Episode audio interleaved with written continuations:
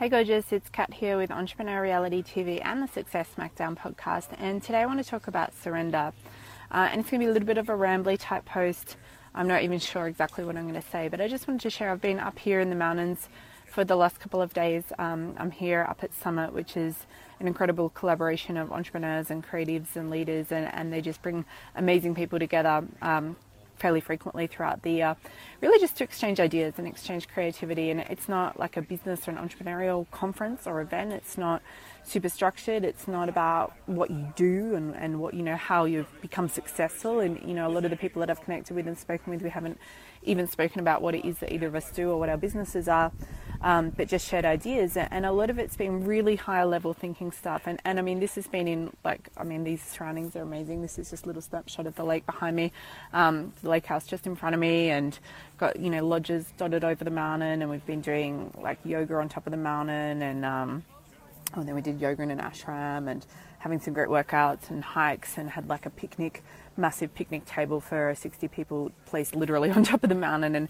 just all sorts of incredible cool things to connect with nature and connect with each other and, and just to take you away from that normal life environment. And um, it's funny on the way up here I realized oh my god I don't have a charger for my laptop because it's an Aussie charger and I, I didn't bring a converter because usually when I'm in a hotel they give me a converter right?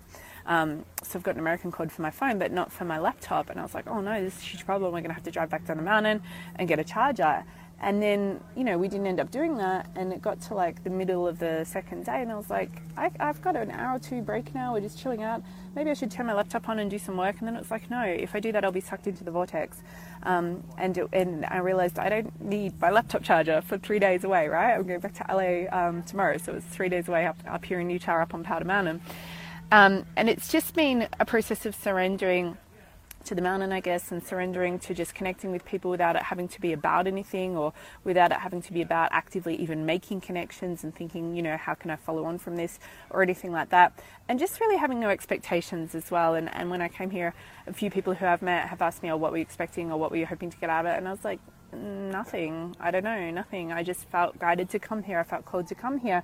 Um, and I love being in nature and I spend time frequently in nature and I certainly take time regularly to work out and to, you know, meditate and do yoga and do things for myself. So it's not like those things are new to me, but there's something quite amazing about giving yourself over for three full days to just totally go with the flow and totally just respond to whatever it is that you feel like doing and, and participate in you know activities that others doing if you want to and not do so if you're not and just had some experiences that are quite unique thing you know that, things that probably uh, haven't been on my radar for a long time. For example, on the first night, we were like dancing under a bridge in the middle of the mountains and, and drinking beers, and, and it was kind of like a teenage party thing. And honestly, it was like, oh my God, I haven't done anything just this random and kind of fun for the sake of it in so long. I haven't even had a beer in like seven or eight years. Not that that's like, oh no, now I have to go down under bridge and have beers every weekend, but it was more just like being open to different experiences and to not being, you know, always about having that mask on of professionality or of being, you know, an adult or of being whatever, right? Just totally going with what's ever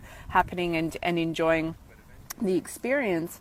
Um, and one of the talks that was given here was by a performer who um, spent years in Cirque du Soleil and then has moved on to create his own incredible show that's that's been run over 2,000 times. And you know he co-created with the original founder of Cirque du Soleil, and he gave this amazing presentation on creativity and and the things that he's learned about being a creator and being an artist as a result of his art. And it was just oh, it was just such a powerful talk, and, and I wish I could have remember each point that he'd given, but you know, I just wanted to sit there and absorb it. But one of the things that I really took out of that is that you have to give yourself over to your art, and you have to give yourself permission to create art fully. And, and my favorite point that he made throughout that talk was that it has to be pleasurable, right? There has to be pure, total, unfettered joy in it for you. And if it's not pleasurable, if it's essentially if it's not a hell yes, which is something I say all the time, then just walk away and, and let it die. You know, if it's not amazing, then it's boring and it's awful and we hate it basically. And that was such a powerful reminder for me because so many artists, whether it's in business or, or I guess the arts as such, um, so many creators create you know in a way that is conforming and in a way that is performing. And i know uh, it's easy to fall into that trap and I, I, certainly do it you know repeatedly and then remind myself and have to move out of that And I think it's one of the hardest things in the world to be pure as an artist and a creator and to just give yourself over to creating what's actually within, no matter how random or weird or nonsensical it might be. And you may have no idea how this is ever going to make money or make a difference, but that's your true art. So I think that's the big thing that's come out of this weekend for me is to just really surrender to life in general. Um, and to surrender to experience and to be open and, and to soften yourself. It's been a real weekend of softening for me. Um, my friend Rob, who I'm here with, said to me last night, he said, I've never seen you this relaxed, and I've known him for nearly a decade. Um, and spent quite a lot of close time together, living in his house in Bali a lot and that sort of thing. So he certainly knows what I'm like on a day to day basis. And, you know, I, I mean, I, I, was a little bit under rested. It's not that I've been sitting around sleeping all the time, although I had good sleep last night. So it wasn't that. It was just that I'd given myself over to being here and to not putting expectations on myself and to just allowing myself to respond to what I felt I needed, what I felt I wanted, whether it was how I'm connecting with others or how I'm spending time by myself. And it's reminded me to soften, to surrender, and also to really look for significance and look for meaning. And if you're going to go to the trouble of creating art and creating a business, then make it significant, make it meaningful, make it fun, make it amazing for you, and just be really, really pure with what you're doing and choose to believe that you can create from a place of pure creativity and flow and that you don't have to compromise.